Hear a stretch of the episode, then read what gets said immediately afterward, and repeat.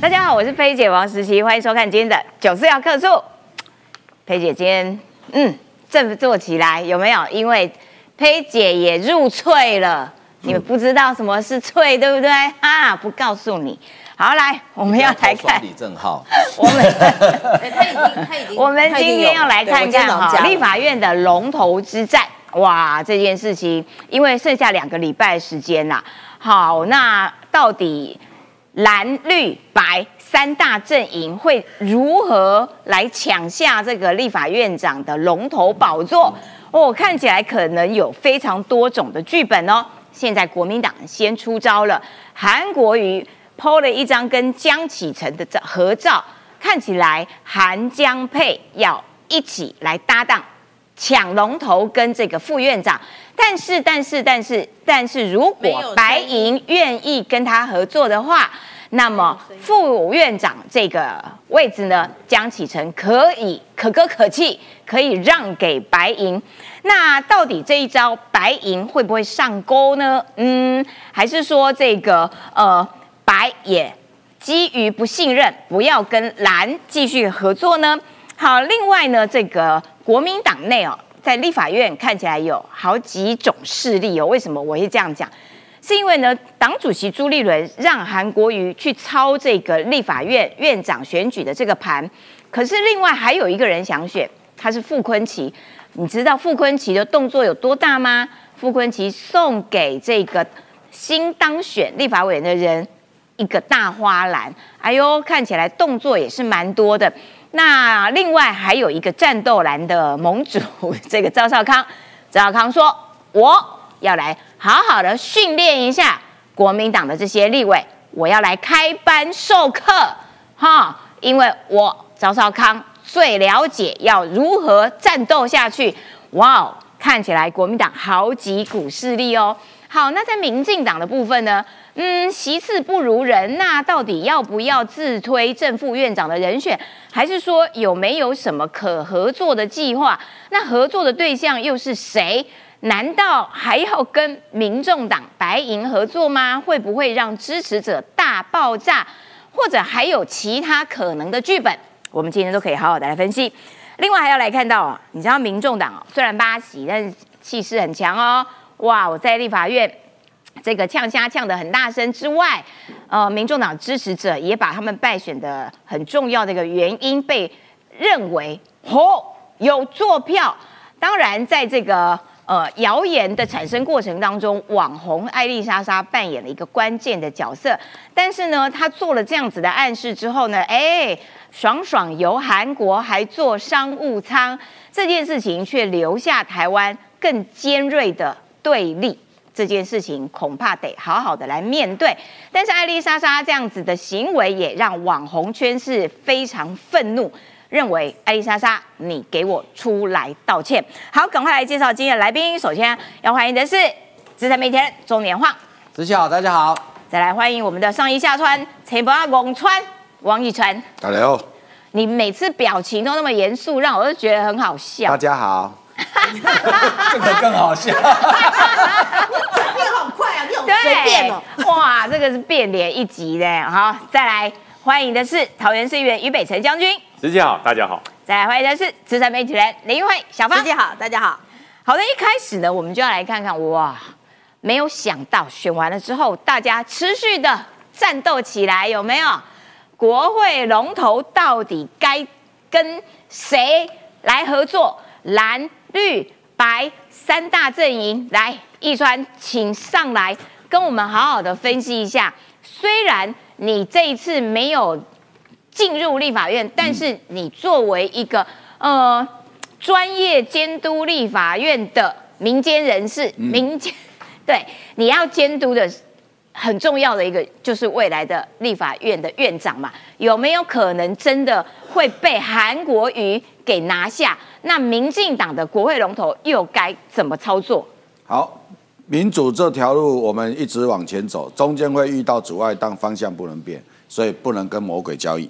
是哈，原则已经讲清楚了，不可以跟魔鬼交易，这很重要。好，那到我先讲国民党了。国民党本来就是有两组人马要选，一组就是韩国瑜，一组是傅昆萁。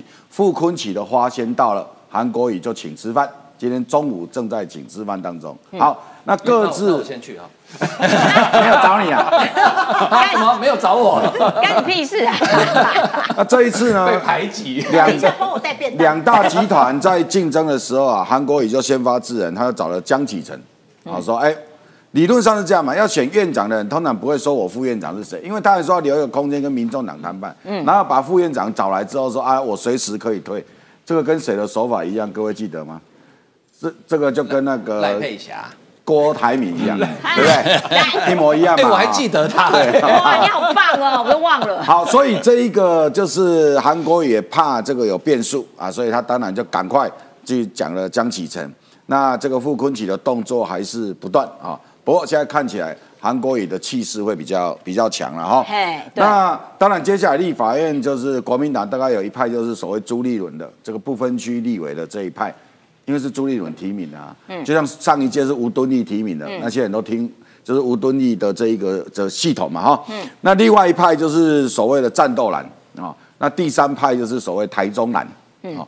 有人说中部蓝没有中部蓝，只有台中蓝。嗯，因为南投那两个不会听到，那下面的脏话只有一个啊，哇这哇嘎哦，就只有一个，所以就是有一组叫台中蓝，第四组叫牛鬼蛇神蓝啊。牛鬼蛇神这次都当选了，土地的主人是不是全部当选了？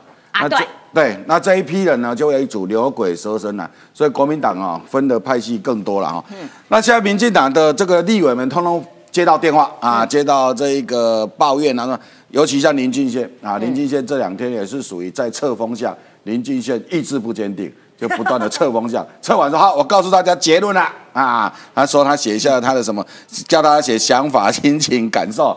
然后他讲出来的重点，他说哎，不可以让他跟他合作呢，什么什么，然后没有中心思想的既得利益团体的，到最后还是有可能跟民进党各式各样的理论都有。后来林俊轩就决定怎么样？林俊宪就决定啊，走自己的路啊，他就告诉大家说，好，反正这一场呢，就是民进党走自己的路。那民进党现在推出来的，当然就是原来的组合，就尤院长啊加这个蔡副院长。所以现在整个情势看起来大致底定了，就是五十四票对五十一票对八票。好，就这个国民党五十四票，民进党五十一票，那民众党八票。大概就这样。你觉得国民党不会这个呃白银对他们示出啊私底下示出说啊好啊好啦好啦好啦无论如何那个好啦副院长给你搭一下，不太可能。国国昌老师不会的，因为国昌老师算青年正直嘛，公开透明嘛。对。他们没有在安德人中的龙凤哈。他们只要去找他们，他们都有直播啦，还有带密录器啊，各式各样的，然后都公开透明。所以不用去找民众党谈判，民众党内部啊，大家也都彼此很怕一加一加六嘛，他们八个人就是黄国昌、黄珊珊加六啊，那六个也不知道怎么回事，那六个也不知道要听谁的，那六个会分到黄国昌跟黄珊珊，或者那六个是归属于柯文哲，嗯，现在情势未明了哈，所以要跟民众党谈判，真的你不知道去找谁谈呢？你真的不知道找谁谈，就像黄国昌人讲说什么政务立完政务院长，完全不在我的考虑范围。不要不要讲这个，不要跟我讲这个。哎，可是没有人去找你啊，国昌老师有人去找你了吗？啊，对哈，谁？没有没有人，没有都没有嘛。比如说像这个，有人跟我说，哎，你如果是什么什么这个林志玲啊，哈，或者是这个丁国林，我要选哪一个？我就说，嗯，这两个都不在我的考虑范围。问题是他们没有来找我。文山志玲不好吗？你要选文山志不是我说这两个没有来找我，所以怎么不在我考虑范围？根本就是一个笑话，对吧？所以国昌老师讲的好像文山志玲有找你一样，误会大了。好，反正现在结论就是这样的一个状况下来，看起来啊，这个情势已经底定，就等二月一号那一天，因为二月一号选完之后又要选招委了嘛，对，然后就二月二号又开打，就一直开打。这一档开打至少开打四年呐，哦，大打四年。不会啦，黄国昌好像只当两年啦。哦，黄国昌只当两年。哦，对，我们只要忍两年就好。哦，对对对对，好，不一定哦，不一定哦。哎，对，不一定哦，搞不好他觉得国内局势动荡，他必须稳住立法院。他忘记他戏子有临阵脱逃的经验嘛？对，好，所以现在的情势很清楚了，大家就看林俊宪讲的话就对了，因为林俊宪算是我大哥，他讲的话。虽然一开始那边乱测风向，对不对？他也不敢讲得很肯定，啊，叫大家弄。其实他的答案早就已经写好了啦。了解，我觉得好，先请易川回说一下，我来把这边念一下了。先请你就 就是说，这个柯呃柯建明的讲法就是说，哈，呃，除非如果要跟白银合作的话，除非是白银自己起义来归啦。然后呢，因为民进党会自己推嘛，昆昌配续战，但是呢，就有分析说。这个昆昌配会不会进入到第二轮投票的时候，其实才是真正的重头戏，才会是合纵连横的这个呃操作最最最需要的那个阶段啦。好，那昆昌配，那如果昆昌配没有如愿选上院长跟副院长的话，那昆是不是有可能这个？也不会当阳春立委，会不会就辞掉，然后让后面一名来递补？不知道，因为现在看起来各种可能性其实都是有存在的。那刚刚易川讲到这个林俊宪，林俊宪其实一开始的 po 文就先问大家啦，你们认不认为到底应该要怎么样啊？写下想法。然后可是林俊宪觉得是觉得呃最好不要然后因为。毕竟过去的绿白曾经合作过，然后那个经验其实就被输了很多血过去，然后呢，呃，现在看起来也更没有合作的条件了。而且呢，这个绿营的支持者其实对于白银基本上是这个反弹非常非常的大。好啦，另外呢，我刚刚有提到说，哎，国民党现在分成三大三大怎么讲派法好了。这个是韩江配啦，哈，韩江配，那韩为什么找了江呢？看起来就是整个中部哇结盟了，还包括了像是卢秀燕啦，然后以及卢秀燕中部的那些子弟兵啦，因为他本来就有这个中部治理平台，所以呢就有媒体人觉得哇，韩国瑜呢聪明绝顶哦，不像草包，这一招其实是杰出的一手，哈，把这一。把这股势力全部都拉拢过来了。那的确，因为现在国民党中部的选举结果是不错的，所以呢，这个卢秀燕哇，变成了国民党内的很重要的一个新共主。而高鸿安在这个中部治区域治理平台当中，他也是加入的。所以呢，蓝白合作看起来中部是一个很重要的这个指标啦。但是赵少康。不甘寂寞，这位副总统的落选人 不能没有我的角色，所以呢，他目标要可能是要成为最大的党党内最大次团呐，他要召集新科立委亲自传授经验，然后他说立院蓝白河不要把民众党当小弟，如不合作。民进党会笑死你啦！不是啊，我觉得赵康也很奇怪，你把人家白银骂到一个臭头，然后现在啊，我们一定要合作，蓝白一定要合作，哈，这个是哪一个道理啊？我先请教一下这个阿晃好了。嗯，其实我觉得赵浩康哈，呃，他大概忘记了他离开立法院的时候是一九九四年啊，一九九四年什么概念呢？就是那个是一个连黑金刚都还没有的时代。什么是黑金刚？你不要装年轻。一种水壶啦，用来喝黑金刚是可以当凶器，也可以当水壶。黑金刚是花生。对。对。黑金刚花生在云林黑金刚花生在。吃，请记得找我。对。也就是说，那个只有 B B 扣的年代，现在都五 G 了。哎，赵少康，你现在是要传承什么经验啊？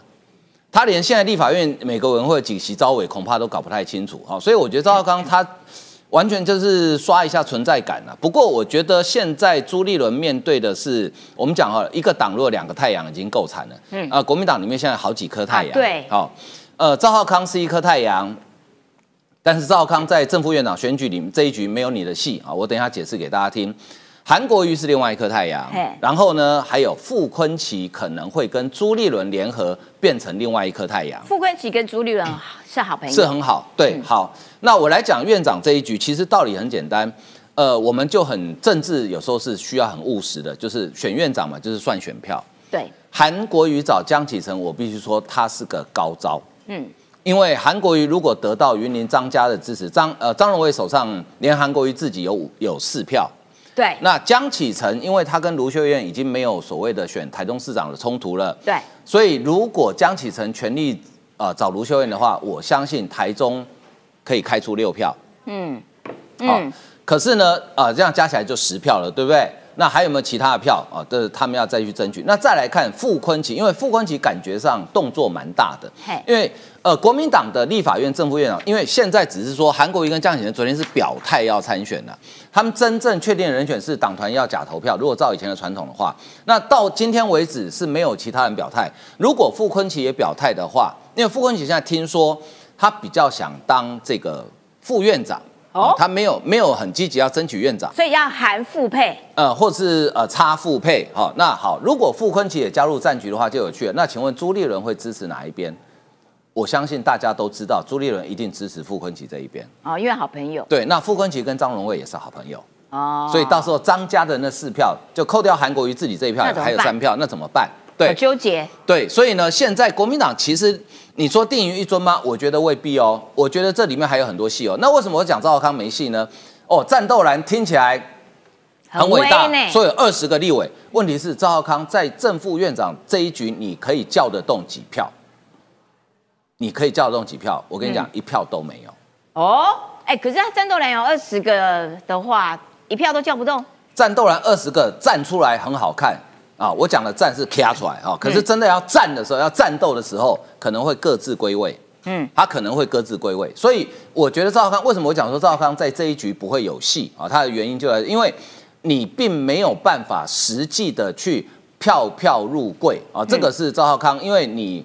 所谓的战斗蓝只是一个比较形而上的东西嘛，它不像地方派系或像傅昆萁那种长期经营那种很扎实的人际之间的网络啊。好，所以呢，我觉得国民党这一局呢，大概呃可能得要等，现在还处于放话阶段呢。我认为他可能要等到再晚一点，也就是党团准备要开会的时候，呃才会确定。那最后假投票产生，那当然韩国瑜的几率。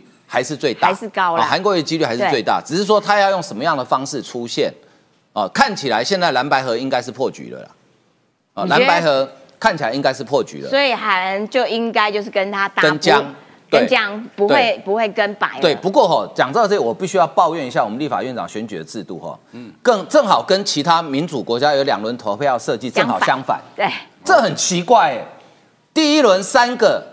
没有人过半，好取前两名到第二轮。照理说，第二轮应该要过半才能当选。一般正常的两轮投票制都是这样子嘛。那我们是刚好反过来，就第二轮你可以相对多数就当选。这当时这个制度设计的确有很大问题。但是韩国瑜如果当选立法院长的话，他就是受惠于这样的制度设计。嗯，因为国民党硬生生好，就算那两票无党籍，我们先不算，他硬生生就是比比比民进党多一票啊。嗯，而且现在都记名投票，你说要跑票，我觉得几率。几乎没有了，除非是讲好的啦，或者是盖错啊，不好意思，我盖到我自己，对，或变成废票，这样这样有可能啦。所以韩国瑜当选几率相对高了。那我觉得绿这一边哈，呃，其实呢很简单的道理，就是说，呃，要不要绿白合？其实我一开始我就讲说，困难不在于是不是说服白银，困难在说服民进党的支持者。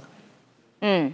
就你不可能呐！对你有没有办法说服民进党的支持者？因为其实的确，我据我了解，党团里面有一部分的声音是说，呃，因为欧洲有一些呃多党政治的国家哈，他们呢，他们通常这个没有没有一党过半的时候，通常组联合政府的时候，会让最小党的人当国会议长。对，这这是欧洲国家的确有这普遍有这样现象。为什么呢？因为最小党的人就第一个。呃，他最没有威胁性嘛，就就就政治史来讲最没有威胁性嘛。老师不是公正的问题，我觉得啊，让立法院里面最吵、最会咆哮的去当院长，然后让呃他的党友哈，就是三三哦去当副院长，两个人都没有办法做提案，这个好像也是个不错。当院长就装了灭音器了，对对，装了灭音器，对，所以议事才会敲敲断。的确是我 我听到民进党团里面的确是有这样的声音呐，那那个人选应该就是黄珊珊呐。就是让黄珊珊当院长，而最小的党不是民众党啊，那不最小的党是高金素梅加陈朝敏啊，哦，五党籍，他们还没成团，他们呃要三个才能有党团，他们还没成团呢，所以我听到的是说让黄珊珊当院长，然后民进党当副院长，可是那个最吵的还在外面拉拉手啊，那那就叫叫那个他们院长去阻止他就好。那可是呢，我觉得柯总招其实那天上实习节目的时候讲到一句话重点。就不是拿民进党拿到立法院长之后，以后就一帆风顺。对，也就是说，对，从政治算计的角度，我拿这个院长，我要付出多少代价？代价如果我的代价过大，后面的法案预算又没办法一帆风顺，那我何必付这么大的代价？没错，柯文哲总召那天的讲法是说，其实立法院呢，接下来就是每每一次都是战场，每一个法案、每一个提案，通通是战场，所以不是。民进党就算拿到立法院正副院长，就表示接下来一帆风顺，然后事事顺遂，没有这么好的事情。所以呢，是不是要拿实质的肉这件事比较重要？嗯，可能在柯建明的这个盘算当中，因为毕竟最有立法院实战经验、合纵连横经验的、最会沟通的，恐怕也。就是柯建明了。好，但是我要先问一下易川呐，就是说卢秀燕现在变得很重要喽。那所以呃，某种程度韩卢两个人已经变成一个新的联盟了，打不下来了。所以以后其实国民党内不管你有几支几派，有这个朱立文跟傅昆萁，有赵哎有战斗来。但是最具实力的仍然是卢秀燕跟韩国瑜这个稳定的合的合作喽。诶，我们现在在讨论卢秀燕，就跟这一个上一次侯友谊刚连任新北市长一样，那个时候的侯友谊也是天下无敌的，嗯哦，那时候民调非常的高，哇，狂赢对手四十几万票，嗯。那可是呢，当他要站上全国舞台的时候，哎，实力就会出现了嘛，哈。那你说卢秀燕，各位记得上次有汉子、秃子跟燕子，对。现在汉子也挂了，秃子上次也挂了，下一个要挂了会不会是燕子啊？那。当然，卢秀燕在这一次台中的选举里头，她的呃子弟兵呃选上了三位啊，三位。那再加上这个呃江启臣啊，跟这一个杨琼英啊，那严宽能算是独立的这一个派别了哈，他也不属于卢秀燕啊，因为他靠自己的实力就可以选上啊。嗯，那你说中部刚刚提到彰化，彰化就是谢依凤啊，那苗栗呢？苗栗两位，一位叫陈超明。一位叫邱正军，对，这个都是当时侯友谊讲的牛鬼蛇神，嗯啊，那在南投，呃，南投就是马文君啊，跟尤浩，那他们也不属于卢秀燕啊。虽然就是说卢秀燕在当台中市长，可是各位算完，他周边的这个苗栗、南投跟彰化这几个看起来跟卢秀燕也未必有那么紧密的关系啊，所以。卢秀燕接下来要抄到组织盘，要离开台中往南走跟往北走的时候，他显然还是会遇到一些阻碍啊，因为上面还是有人在防守，下面也有人在防守，所以卢秀燕的这一个状况，除非接下来她的布局。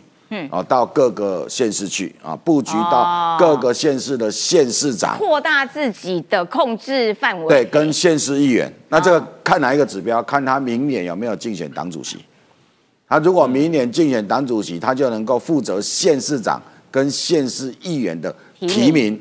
那这个时候，他就培养自己的县市长跟县市议员。问题是，他去当党主席的风险就是。现在民进党只有五席的执政县市，如果民进党跑出了第六席，跑出了第七席，那卢秀燕是党主席，那就下台了。哇，短短就 GG 了，对对？可是呢，但如果他不想负责任，想要撇清楚的话，那他就不要当党主席。问题他不当党主席，他就不能操盘县市长的选举。嗯，所以对卢秀燕来说，现在是陷入到呃这样的一个两难。不过按照目前的状况，刚刚讲说，哎。赵少康有一个系统啊，那个卢秀燕可能有一个系统，对，那朱立伦有一个系统，那牛鬼蛇神有一个系统，但是这里头很多都是跨跨系统的啦，就战斗栏里面劈腿。也有卢秀燕的啦，啊，那卢秀燕里面也有牛鬼蛇神的，那牛鬼蛇神也有战斗栏的啦，啊，那鬼也男男就会，不过我就觉得像赵少康这个动作做态，国民党是有政策会的，国民党是有智库的。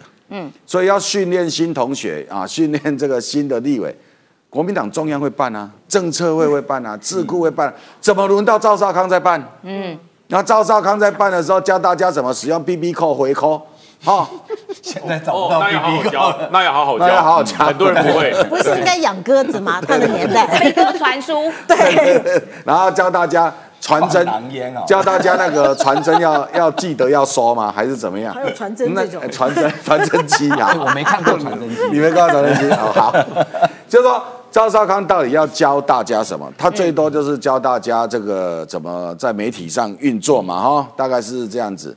那问题是这些战斗蓝如果不参加赵少康的研习营，嗯哼，不行哦就很难上电视哦。对因为赵少康已经辞中广董事长，他不会出现在中广了。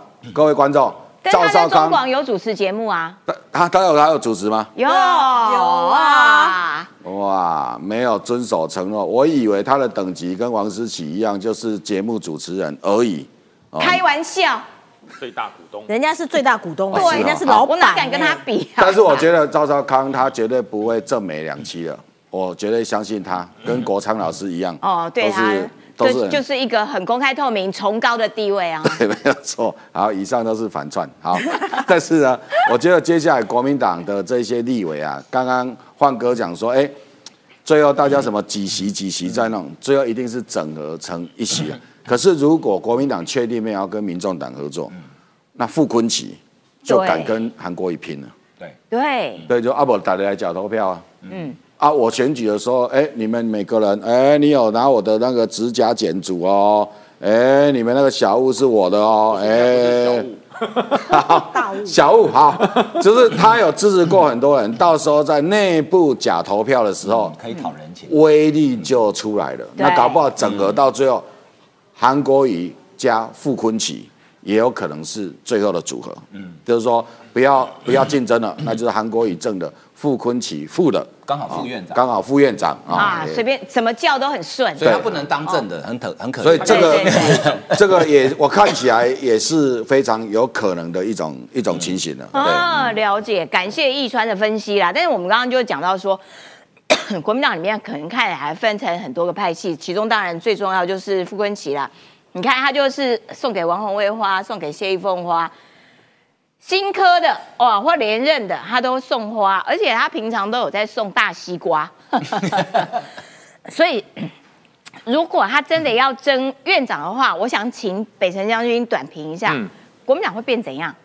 国民党哈嘿最团结的八年已经过去了，就是他在立委席次最少的时候，是国民党最团结的八年。因为不团结不行，就团灭。当国民党的席次超过四十席，现在到了五十几席以后，国民党里面的小圈圈就出现了。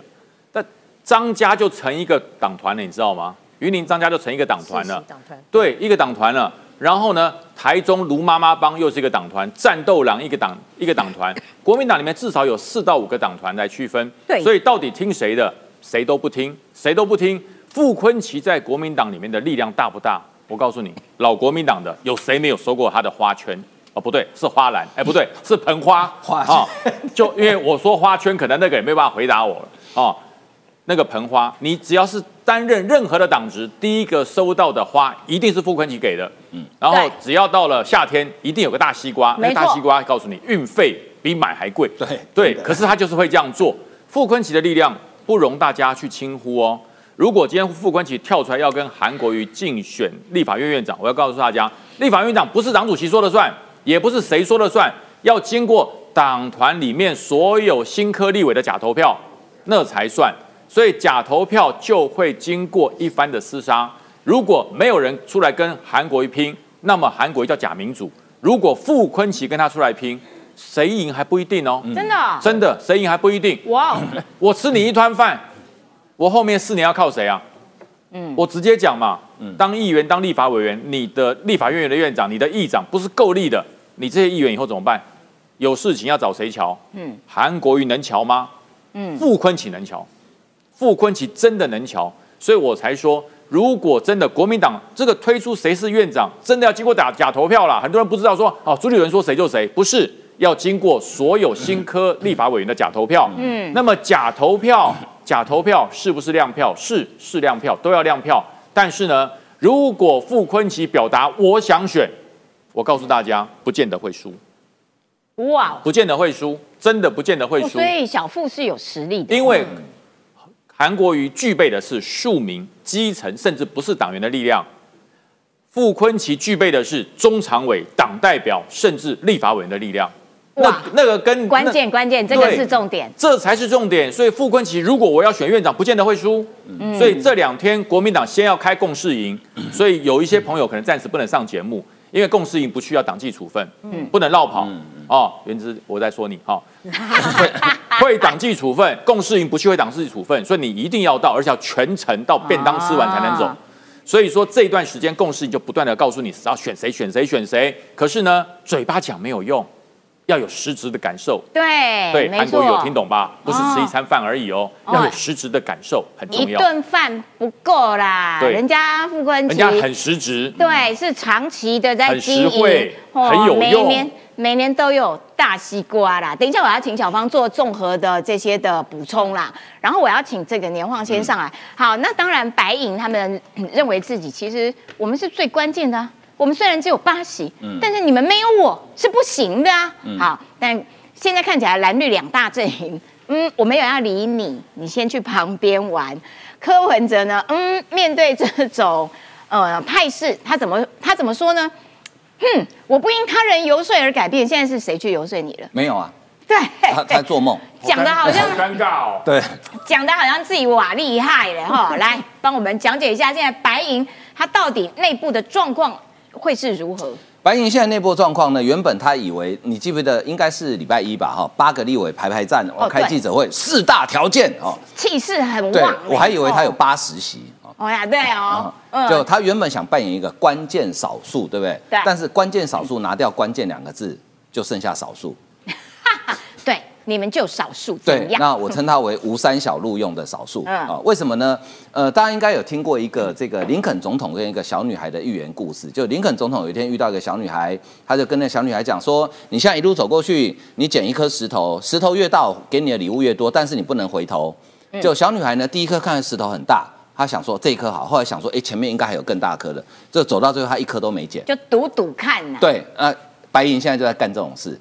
啊，他原本以为可以两边要价，有点像诺鲁有没有？议价单给中国看，又给台湾看，看你要怎样，就我们完全不理他，对不对？好，他现在两边要价，但是呢，民众党的人哈，我觉得因为他们八个立委里面只有黄国昌当过四年，对，所以呢，他们对于立法院运作完全不熟悉。其实这一局。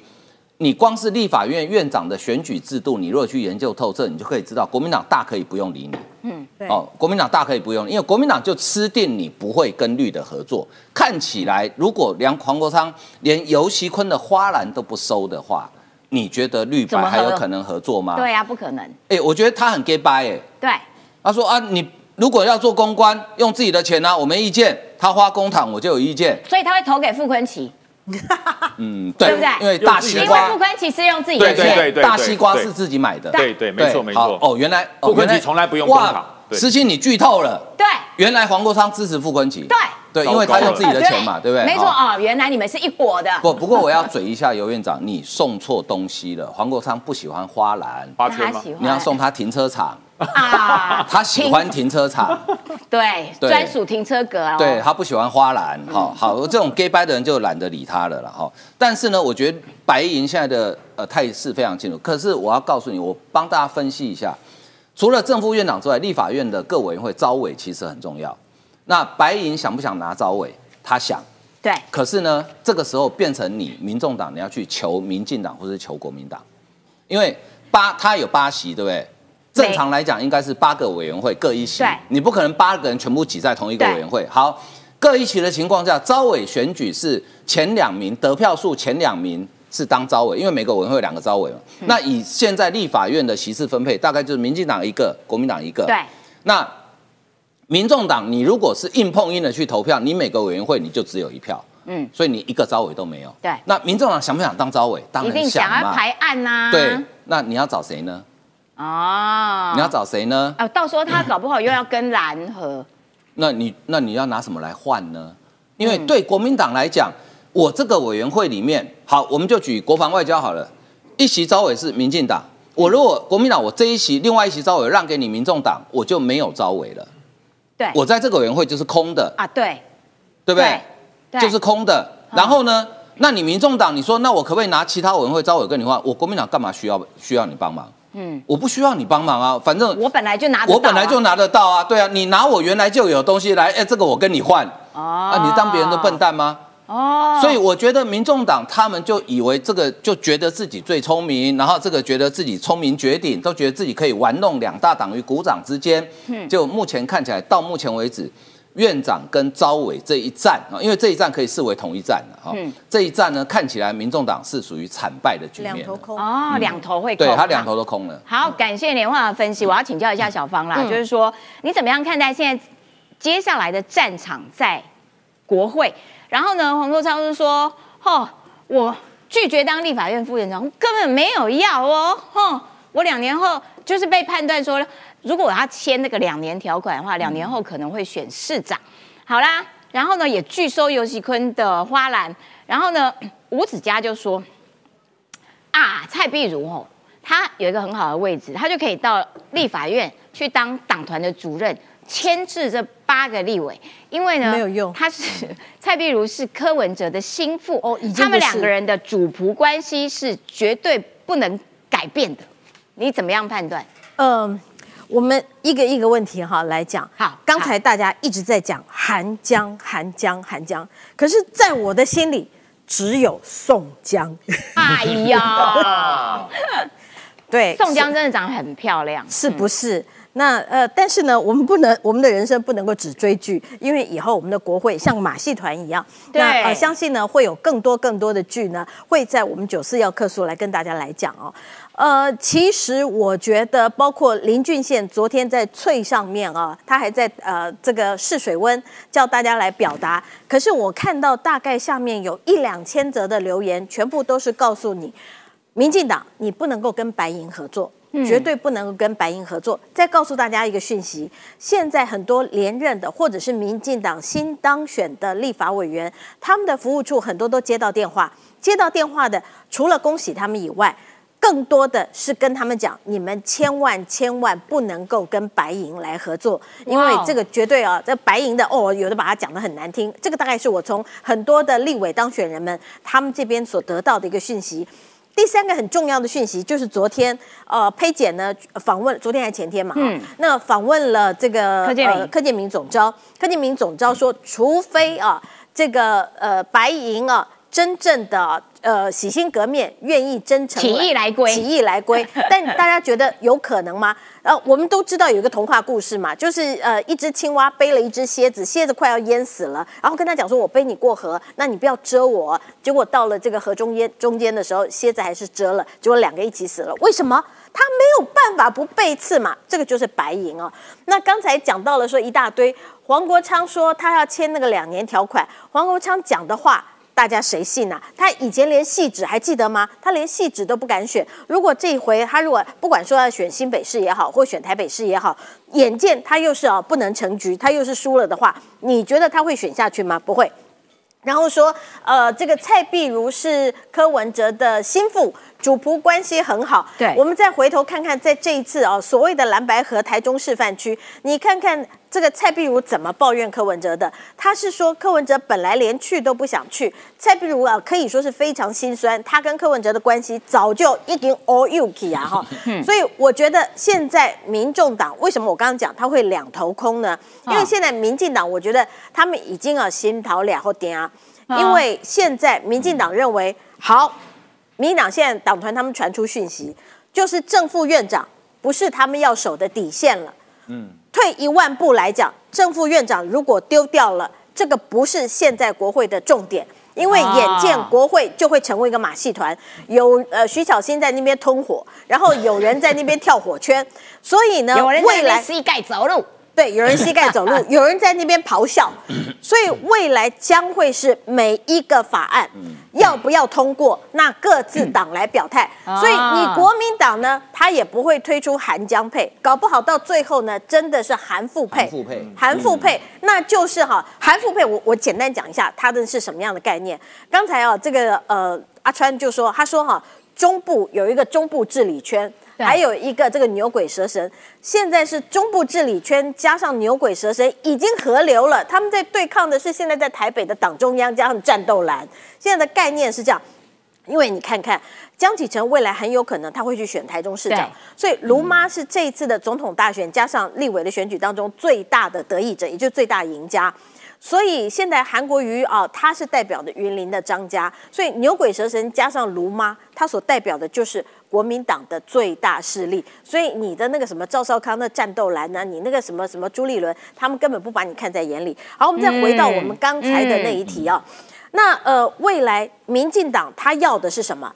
除了说现在那个，我跟你讲，立院的龙头啊。我们过去觉得很执着很重要啊，万一以后啊，这个十月十号这个国庆大典的时候，在那边用膝盖走路的时候多难看。未来如果说立法院的院长如果带人家去中联办，带人家去中国参观的时候怎么办？那我们大家就应该更要监督在立法院里面到底这些个别立法委员他们在里面到底做了什么样狗屁倒灶的事情。所以这是立呃民进党他要一个案子一个案子去监督的，要一个案子一个案子去表态的。而且民进党要踩稳他们的立场，绝对不能够动摇，绝对不能够犹疑。那至于啊，我前几天有看这个贵贵的那个节目，贵雅的节目。那呃，就是我们有两位 PDSD 的这个呃立法委员，一位是林静怡，一位是 Freddie 哈，这个肥迪哈，他们纷纷讲到了黄国昌。黄国昌以前是怎么对徐永明的？徐永明去跟人家协商完毕，徐永明你跟我出来，刚才所有的协商完全不算数，你不懂法律 啊？对吧？呃，这个这个真的，徐永明人家好歹也是念法律的好吗？然后徐永明好像也在中研院也待过吧？对，对，中研院对。所以，呃，黄国昌以前就曾经有这样子的例子，就是呃，民进党提什么，他就去提一个修改一点点的一个对案，嗯，然后如果通过的是民进党这个案子，因为民进党呃之前是多数嘛，然后他就开始咆哮，你看不尊重民主，不尊重小党，然后我的案子有多好多好多好，所以民进党你们千万不要再上当，嗯，以后黄国昌再用这种哈下三流，我没有讲下三滥，下三流的手段的时候。民进党每一个立委都要出来讲清楚，他会咆哮，我们会讲理。我觉得这个是未来在国会里面，当你面对一群马戏团的时候，民进党各个的立法委员，你们要当驯兽师，要把这群马戏团好好让他们就定位，乖乖坐在那边，叫他跳火圈的时候，他才能跳，不能够他高兴跳自己跳。柯建明那天讲了一件一句很重要的话，他说每个政党都有自己要守的价值。那民进党会守住自己的价值，认为院长跟副院长代表的是国家的国会议长应该有怎样的样子，民进党会坚持。他讲这一段的时候，不要看他讲话不太清楚，我都听得懂。他讲这一段的时候，我个人觉得很想帮他鼓掌，好不好？来，棉花。嗯。但是最近的，民众党呢，呃，支持者。不断的在流传说，哦，怀疑有坐票，有坐票。那当然很重要的一个就是他们有一个网红支持者是艾丽莎莎。对。但是整个艾丽莎莎她的表现，她发了线动，然后呢，后来又不承认说我没有删文哦，然后明明就是在暗示说有坐票这样的嫌疑，哇，丢下了这样子的一个争议，让社会极端对立之后，不好意思，我出国。我出国玩了，我们先来看一下这个艾丽莎莎，她在这一个呃所谓坐票的这件事情上面扮演怎样子的角色？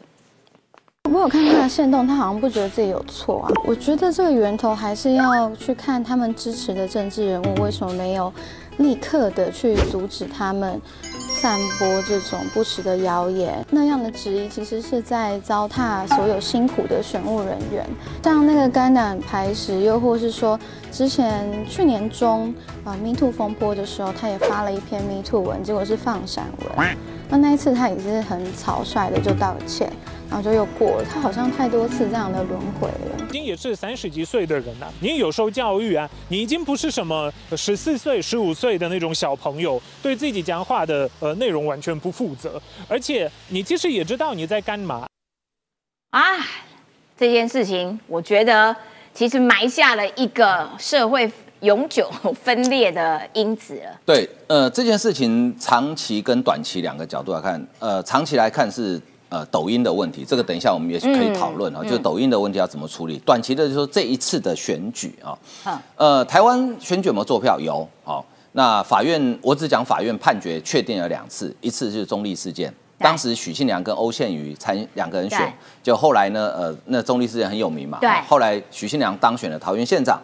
第二次是黄信介，他花莲的。他在花莲选的时候，那次国民党做可能太久没做票，做票技术有点退步，因哎、为国民党那一次是整个关灯批对啪，做，但是呢，哎他呃百密一疏，就是做出来总票数比选举人还多，所以被被俩包多了哇七百多票，而且黄信介那时候讲了一句最霸气的话，我至今永远记得。他说：“我我唔信唔信改，我选举唔捌输过，我输绝对是做票，哇，有气魄有没有霸气？有气魄，黄信介真的选举没输过。对 好好，那你说现在台湾的选举会不会做票？你我跟你讲，你去街上随机访问一百个人，一百个人跟你讲不会，不可能。对啊，怎么做？会怀疑或是会相信台湾选举会做票，甚至在转传这个影片的，大概只有两种人。第一种人就是他从来没有投过票，第二种人就是他故意的。那我觉得艾丽莎她属于后者，对为什么呢？对，身为一个身为一个百万网红，他会不知道线动会消失吗？怎么可能？所以呢，没关系，我们四叉猫都有帮他截图。对，好，将来法院如果需要证据的话，可以传四叉猫啊，提供证物。艾丽莎莎，其实你去回顾她红的过程，其实她就是不断的制造争议性的言论，然后被延上，然后越来越红。好，那为什么他会这样做呢？他听说他这次去韩国还做商务舱，哦对，我觉得我跟你讲，他不止商务，他连包机都做得起了。哇塞，她赚这一趟可以赚多少，你知道吗？哦，因为我哦们先不讲背后我们没有证据，我们光看市场市场上行情，因为网红他的订阅数，他当有厂商找他代言的时候，他订阅数是一个坎。比如说，哎，时期你有嗯五十万订阅，厂商给你代言费可能就多少钱以上起跳。哦假设你是六十万，又往上一阶，那到百万那不得了了。哦，所以对他们来讲，订阅数等于新台币。好，各位网友，哦你不要以为他看到是你的人错了，他看到是新台币。好，所以艾丽莎她为什么这么做？所以我说她是故意的。嗯，好，她现在发了，反正这个呃中选会已经把她移送法办了哈。对。那不管你去什么改口了，什么呃没有转发了等等哈，这些其实都有证据，所以你凹不了。对，所以中选会终于中选会很生气，中选会其实讲过好几次，对第一个，监票人员是各政党推荐的，没错。你去看过开票，你就知道。对。那个我跟你讲，选票规定哦，亮票是要这样子举。对，你有时候没没亮票哦，那个监票人就哎、你为什么不亮票？重来，你就你还真得重来。哎、对，监票人员其实都盯得很紧啊，对，所以不可能嘛哈。第二，中选会决定要提告，好，那网友就说艾丽莎她这次浮选没有功劳也有苦劳哈，但是我觉得这一波哈，铁粉，对这一波其实未必只是艾丽莎莎或是民众党的支持者，我都怀疑有一半以上是中国故意的，哦，因为他的目的是什么？中国选前想影响，希望赖清德不要当选，但是当他挡不住的时候呢，嗯他最最后他的长期目的就是摧毁，特别是年轻一代对台湾民主制度的信心。嗯，当我们的年轻人他不相信台湾民主制度的时候，其实那就是台湾最大的危机。好、嗯好，所以呢，视网膜这也是网红嘛，哦，他说他很酸了、韩国可以整形，不知道能不能整脑。嗯，很抱歉，我们现在科技好像还没到这个地步啊。视网膜很好笑，他说因为那个脑吼是有皱褶的，然后可是有些人被拉平了之后，是不是能够再把它整回皱褶？呃，泡点水，看看那吸到水会不会变皱啊？好，然后这个呃，这个他说圈子里很多私下受不了，我只是代为发声。再说我也不算真的在圈子里了，好，还好后来有忍住没有发出去啊。这 Re 但 Retina 是没有发过发出去，还是变新闻。对，还是变新闻，对对好好笑。好，那这个是瓜吉哈，瓜吉也是个网红嘛，对不对？对他说三年前举办第三届走中奖的时候，艾丽莎她拿着针，哈、对胆肝排石的，他针对胆肝排石拿着针对胆，他那时候有讲说喝那个什么橄榄油，是不是？好像是橄榄油可以排石嘛，对不对对？道歉的影片投稿最佳演技奖，他说，所以他点出艾丽莎莎的真真面目，只要有流量的事情，他真的什么都敢做。毫无下限。对，就是没有下限哈。对，呃，嘉纯呢，他说他们所支持的政治人物怎么没有制止信众散播不实留言？还还助长嘞，对还在那边暗示嘞。这个哦我就想到林义雄先生记不记得两千年政党轮替的时候，当时国民党输得很不甘心，对，所以当时中央党部被包围，对，马英九还因为这样被 K 鸡蛋，没错。然后当时的党主席叫林义雄，他当时一看到这情况，他只讲了一句话，他说：任何民进党的支持者跟公职人员不准上街头，嗯，党公职如果上街头，党纪处分，嗯，所以台湾社会内事是没有乱的，嗯，这个就是一个负责任的政党要求约束他的党公职跟他的支持者，对，就你不要去制造社会的动乱，但是我觉得。我一直在讲，可是我后来昨天有人跟我讲说，你把负责任三个字放在柯文哲身上，有点要求太高。对啊，他就是煽风点火的那个人。对对，其实真的是六十四岁的孩子。对，一个真的一个负责任的政党，我相信只要柯文哲在前几天出来讲一句话，我们真的输了，我们以后再努力。不要再传那些影片，我相信中选会的选务是公正的，这样就好了嘛。没错，你不止不阻止，甚至还暗地里还在那边说啊，没有大规模做票啦。他意思说，那可能有小规模做票瑕疵啦什么的，怎么可能没有瑕疵嘛？对不对？好，范奇斐就说了，这类影片其实选前广为流传，目的是为让大众认为台湾民主不值得捍卫。不过，不仅制作品质差，内容也漏洞百出。不是说你不能质疑，但没有确切证据，有些话就是不能乱讲。这后果不是你能承担的，也就是说，我觉得这一次让他们付出所有的法律代价之后，也许对他们来讲不痛不痒，因为可能最后就罚款了事，那可能罚个几万，又不像林涛一样要拘役五十五天啊，就罚款了事。对他们来讲，他们这一波赚到钱可能远大于那个罚款数字。对，但是我觉得，我真的要利用这个机会告诉所有的这些网红啊，因为你们绝大多数没有受过专业新闻训练，所以你不知道该如何查证。对。像比如说另外一个例子，伯恩在选前，他不是代言一个外送平台吗？对，说送货那个是个空军退役飞行员，很可怜，给了他很大的很多的小费。那个就我们当过记者人用常识判断，知道那不可能，因为你知道，空军退役飞行员，除非是他身心里都有状况，对，要不然我跟你讲，民航公司抢着要啦，他不会失业啦，薪水。Double 对他不可能失业，对啦。可是当他一个大流量的网红去剖这种东西的时候，就很多人第一时间就会以为是真的。没错。所以你就搞得国防部要赶快出来讲说，没有，我们都查过了，没有。你知道，你这么一句话，国防部要翻多少空军退役飞行员的名单去查？你不是在浪费国防部的时间吗？没错。所以我觉得。大家以后再看这些新闻哦，我觉得还是那句话啦，谣言止于智者啦。没错，你不确定它是真的，真的就不用转传了啦。没错，感谢年华，而且伯恩啊还死不认错，伯恩还说，哎，我也是受害者，哎，受你的头嘞，搞什么东西？但是因为年华刚刚有提到一件事情，背后是不是有其他势力的操作？因为呢，在抖音上面这一类影片，按照范奇斐的说法，选前就已经开始这个不断的流传了，所以呢，现在。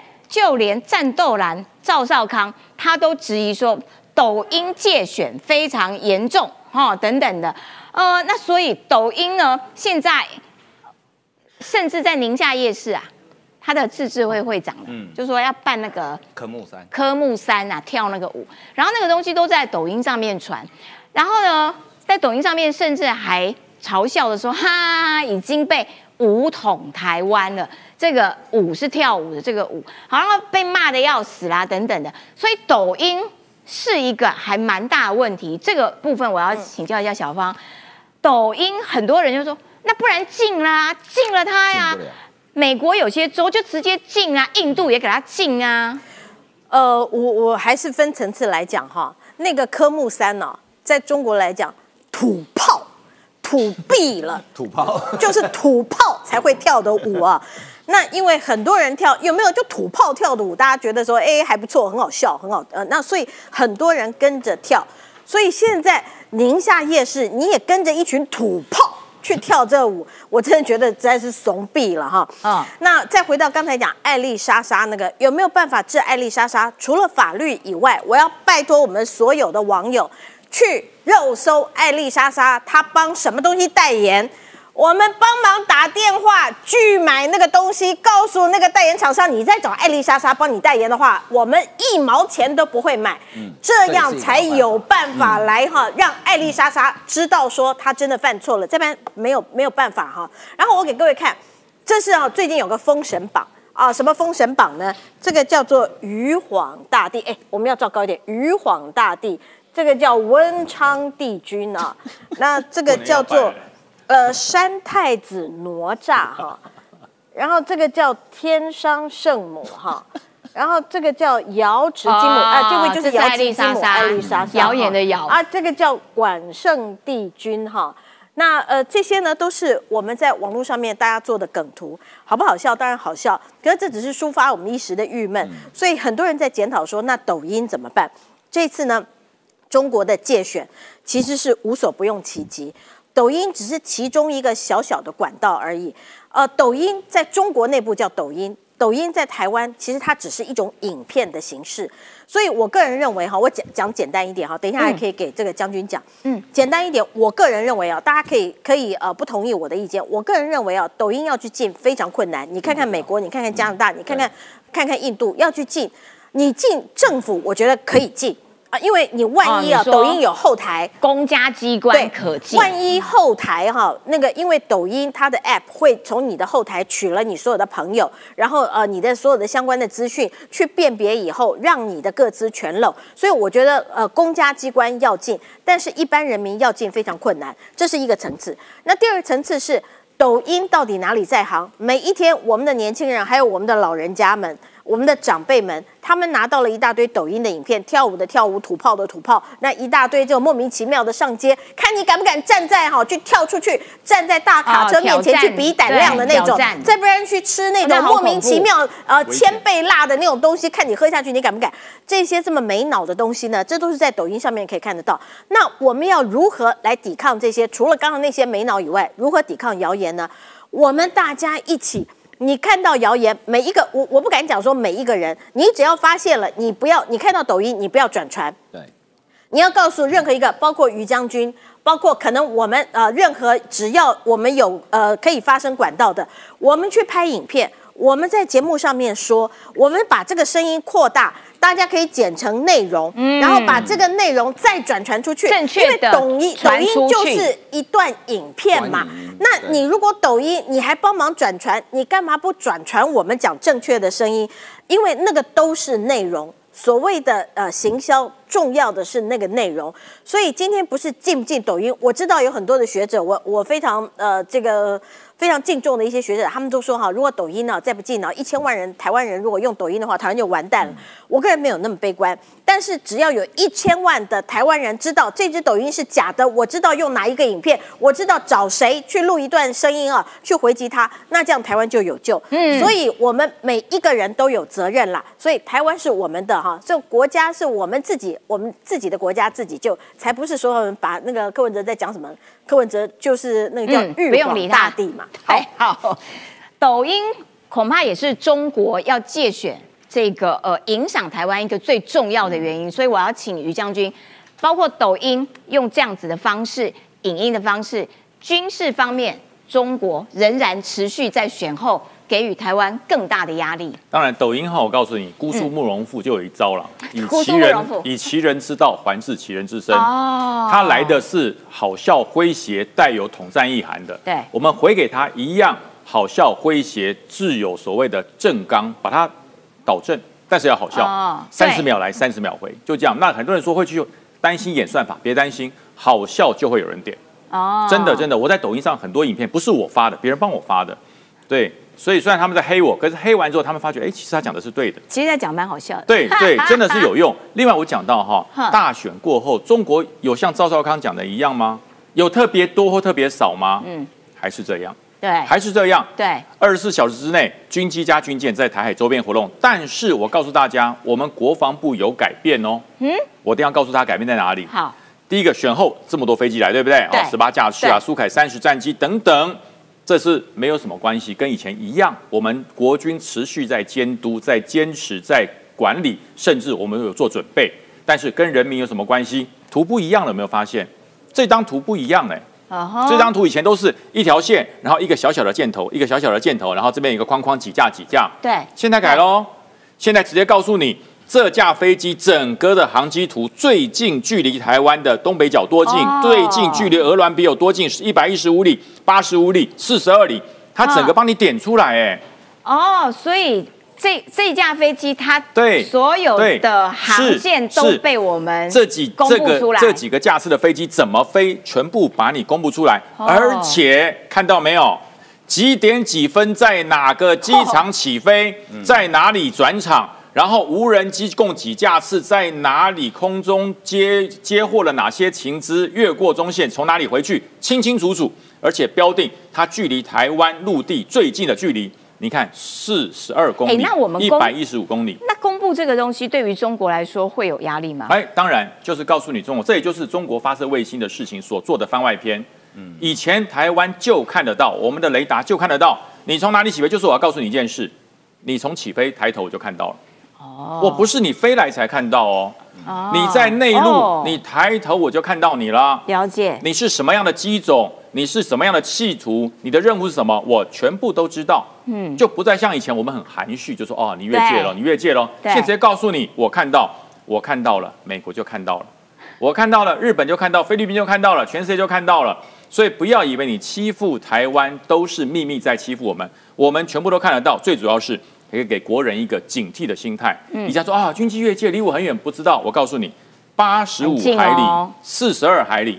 从这里飞机如果要飞到鹅銮鼻，几分钟？五分钟，哇，五分钟就到，四十二海里三分钟，天哪，就到我们东北角。各位，危机都在，但是国军在掌握，所以要支持国防，要让我们全体的监这个所谓的监察的力量、监督的力量，还有掌握敌情要更强。对啊，我们的我们的国军的排名向后退了，变成二十四名。大家知道为什么吗？为什么？海军。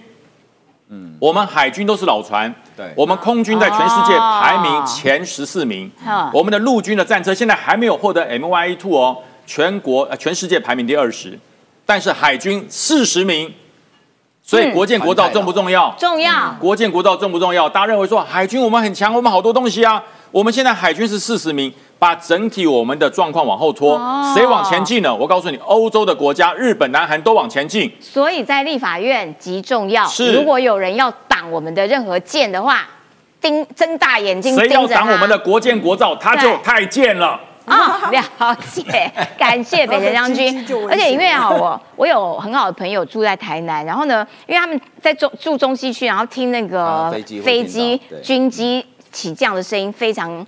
大声啊！所以最近选后，他我看他的这个呃说法是说，哇，真的攻击恐怕是来蛮多的哦。那这件事情其实让大家都知道，说老共的压力从来不会停止，而这个空军守护我们的这些家园，其实真的要感谢他们。